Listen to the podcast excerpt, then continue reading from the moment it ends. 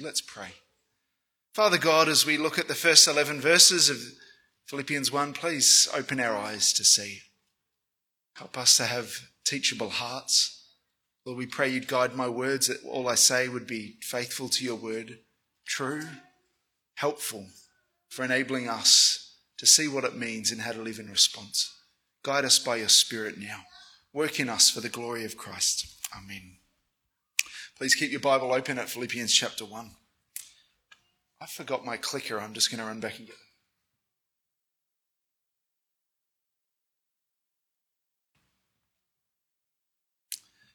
When we think about the Christian life or what God asks of us, I think we often picture it like this. We can think of the Christian life, living as followers of Jesus, running on a treadmill. We have to run hard. We have to work hard. Keep striving with all our efforts, not stop. Or maybe God will not be pleased with us.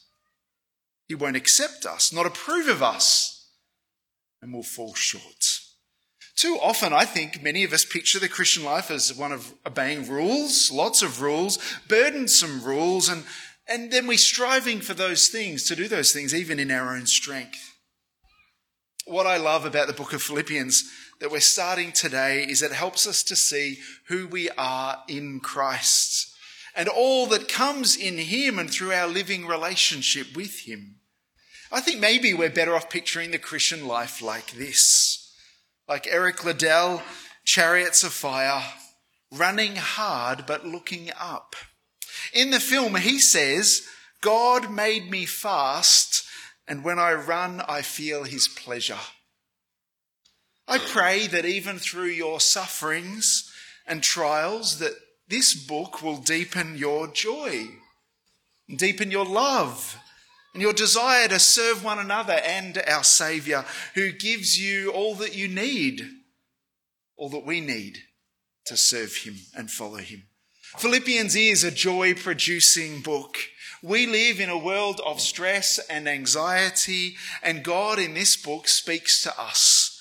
I pray that we will all be captivated by Christ and that, that joy will flood our souls. We're reading in, we've just finished reading the whole letter, and I'll have a much shorter sermon today as we look at verses one to eleven. I've got three points. The first is written to who? Who is the letter written to?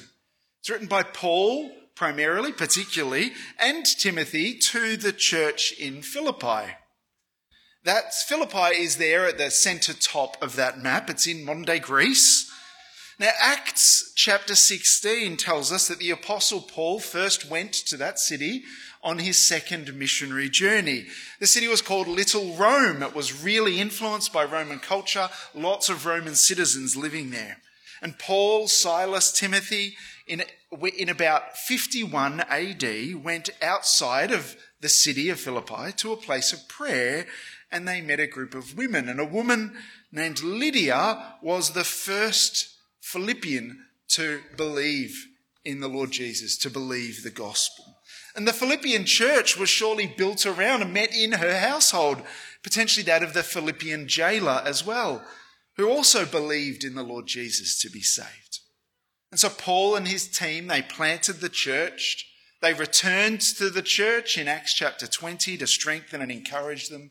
And now, about ten years later, after his first visit, Paul writes from prison, likely in Rome, the setting being the end of Acts twenty-eight. But more importantly than who Paul writes to, who they write to geographically, is who they write to spiritually. Look at verse one. It's to all the saints in Christ Jesus. Saints are God's holy people. All believers who've been set apart by God from the kingdom of darkness to be in close relationship with him. And their location positionally is in Christ. They are spiritually in Christ. They're joined to Jesus by faith and by the Spirit. And so when any, whenever anyone trusts in the once crucified and now risen living Lord Jesus, they get their sins forgiven. They get reconciled to God. We get to join God's family and become part of his people. All comes through trusting Jesus, and so that can be you today. You can become close to God and join his people by trusting in his Son. And God's Spirit works in us and comes to dwell in us through faith in Christ. And so for the Christian, amazingly for the Christian, you're in him and he's in you. I thought that picture somehow in some way tries to represent it, though I know it's not perfect. But he's in us, we're in him. And that should give us joy. Christ is with us and in me. The Spirit gives us a vital and living connection between us, his people, and with our Lord Jesus. And so all believers are new people with new life. And it means that we now have a new way of looking, looking at all of our life. It means we have, it affects everything, our identity. It gives us a new identity. And so Paul writes to the Christians and their church leaders, those who are in Christ, in Philippi. Next point, Paul is thankful for what? In verses three to eight. Verse seven makes clear that Paul's writing from prison. And as he thinks of the Philippians, verse three, he thanks God for them. There is real, authentic Christian fellowship between Paul and these Philippian Christians. They are people that he really cares about. Verse seven, I have you in my heart. Verse eight, he deeply misses them. He's truly thankful for the relationship they share and the encouragement that they are to him. I mean, when you draw this together, and there's more verses as we heard in the whole letter, but in chapter one, it's verse three and verse four and verse seven and verse eight that are all communicating Paul's love for them. And so he's thankful for them. Really loves them. To be honest, sometimes I find it a challenge to love people, to love other people and to relate to them. Sometimes it, I think for all of us probably, it can be hard work, it can drain us. And yet, Paul's not staying distant from people. While he's distant physically, his heart is committed to them and he it's a close relationship, isn't there? He's really invested. He really cares. And he's really blessed by them in return. There's real love, real closeness. So I pray that as we go through this letter together, that God will bring such closeness more and more between us and one another in this church. Paul is thankful for the, his Philippian friends. He's thankful that what God has started in them, God will finish. Verse six. The gospel has been bearing fruit in their changed lives, in their faith, in their love, in their generosity. And he says, what God has finished, what God has started, he will finish. He's going to complete it. And this says to us that we don't work to save ourselves. We don't work to earn God's acceptance. God does it. The outcome is guaranteed. Not because we run on the life treadmill hard enough or long enough. God does it. God works in us and through his people by his grace. And, and so the Philippians' good works are God-enabled. And that's why Paul thanks God. And verse four, he's not only thankful, he's also expressing his joy, isn't he? Every time he prays for them, it's with joy. And what prompts his joy and his thankfulness over and over and over? It's your partnership in the gospel from the first day until now.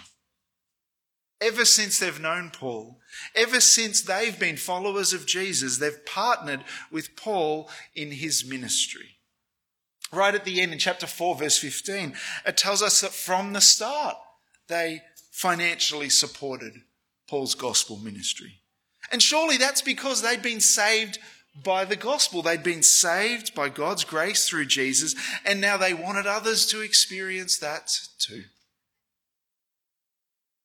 And then when the Philippians heard of Paul's imprisonment and need, they sent him Epaphroditus, one of their leaders, with a significant financial gift with him. For verse eighteen. Also in Second Corinthians chapter eight, Second Corinthians eight, writing about five years earlier than this letter, Paul wrote to the Christians in Corinth about the Macedonians that was, who were particularly Philippians. And, and this is what Paul said. of the churches in Macedonia. He spoke of their severe trial, their extreme poverty that didn't stop them giving. And so they gave joyfully and generously to the Jerusalem believers who were experiencing famine at the time. And so the Philippians were poor and suffering themselves, but they still wanted to give to others who were in poverty. The, the generosity wells up from them because their hearts have been changed by the gospel. Joy of the gospel has changed them, makes them want to give. Can you see that this partnership is multifaceted? It involves love and care, financial support, prayers, even sending people, Epaphroditus, to partner with him. And their partnership enabled, it facilitated Paul to do his ministry all the more. And then Paul, in return, he's blessed them, he's taught them, he's encouraged them, he's prayed for them. Verse seven, they were partners with Paul in grace. It's in grace because God's grace enabled them all to do what they did. And they're also all wanting to communicate the message of God's grace, God's grace in Jesus. They want the gospel to go out and save and transform the lives of other people too. And so this partnership, this support, this encouragement, it really went both ways. I love the language of partnering with people in gospel ministry. It really comes out in, in some of the prayer letters of people that we read, the prayer letters from people who are missionaries or gospel workers that we support even in this church. I think of some A F E S workers here, or who came to my mind when I thought about this were Nat and Warwick Shorts when they served in West Africa for many years. Many times in their emails, they expressed their appreciation for the partnership of others with them. I know many of you enabled them to do their ministry there. A couple from a mission organisation I'm involved with myself recently wrote these words as they start out on this process of seeking people to partner with them. They said, "We cannot do this alone, and so we ask you, our brothers and sisters in Christ, to join us. There are several ways we can partner in this gospel work, using our various gifts to see God's kingdom come. Would you prayerfully consider sending and supporting us long-term in some of the following ways? Firstly, prayer, holding the ropes, so to speak, to sustain us and see hearts change. Or financially, recurring and one-off support frees us to be fully engaged in Central Asia. Or encouragement, help us keep our eyes focused on Jesus' priorities. Call us, message or visit, send gifts or videos or gifts to our children. Logistics, help plan home assignments, accommodation, cars, church meetings. Or you can help us communicate, represent us to others like your church, your Bible study group, your youth group, your friends." And I hope, whether you, I hope today that whether you're seven years old, seventeen, seventy, or whatever your age, I hope you can see that you can do some of this, Christian. It makes a huge difference to them, the people we partner with, and to us. And when Jesus' salvation has given us joy, we want others to experience that too, don't we?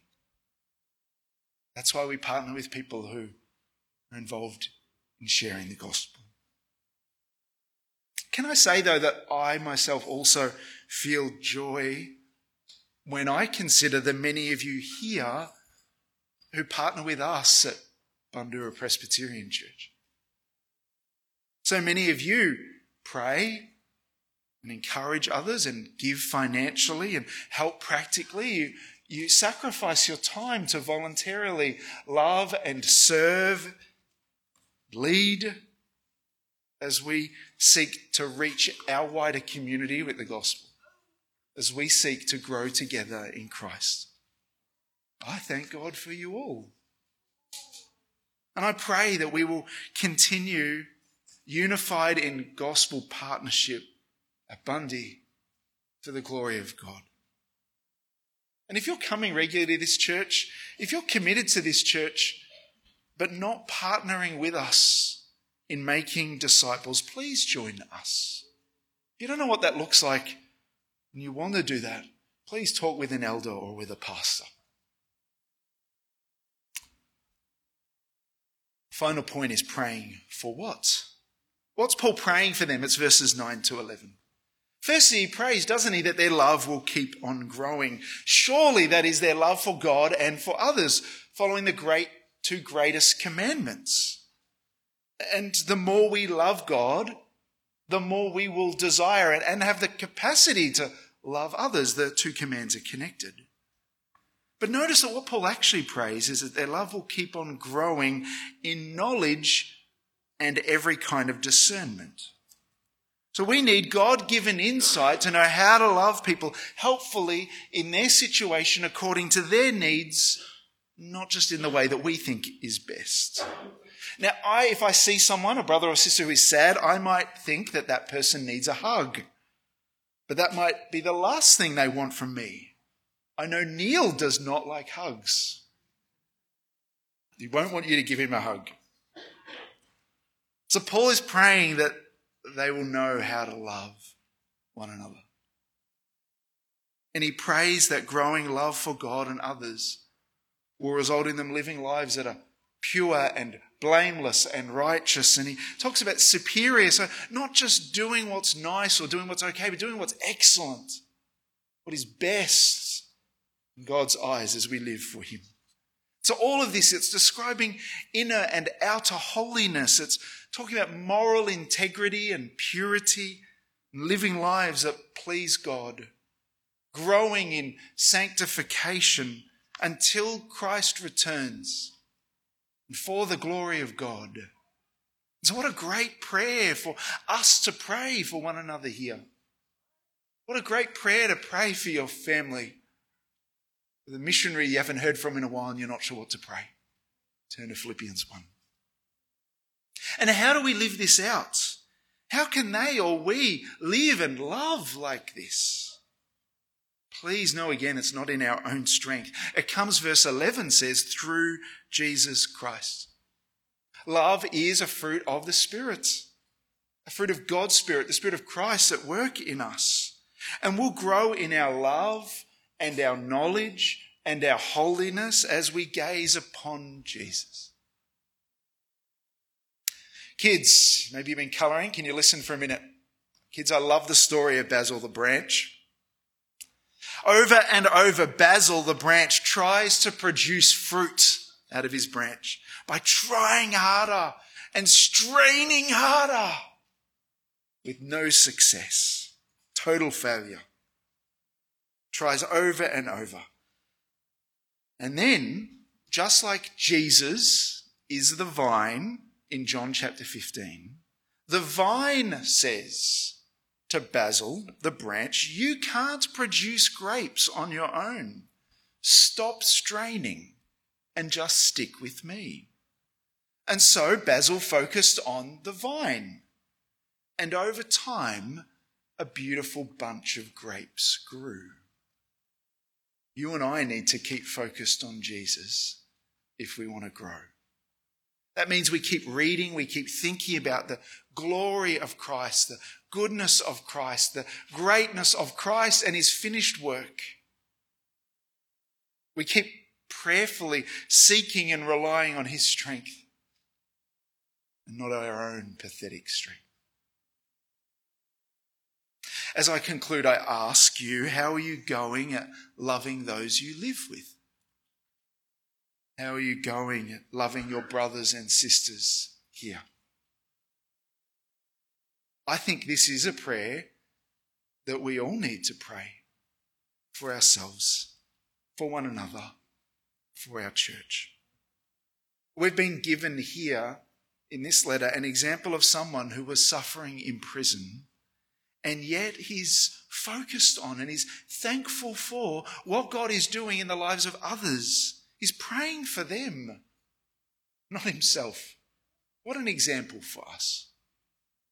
When praying for others, we get diverted away from our own problems. And this selfless praying, it is good medicine for our own troubled souls. Because it, this praying for others, it takes our gaze off ourselves and puts it onto others and puts it onto what we all have in Christ. What matters? When we're saved by Christ, when we're in him, it results in love and joy and thankfulness, results in partnering with others, results in prayer. Pray that those things will grow in your life and in our lives. Let's pray together now. Father God, we so often we're selfish. We do focus on ourselves.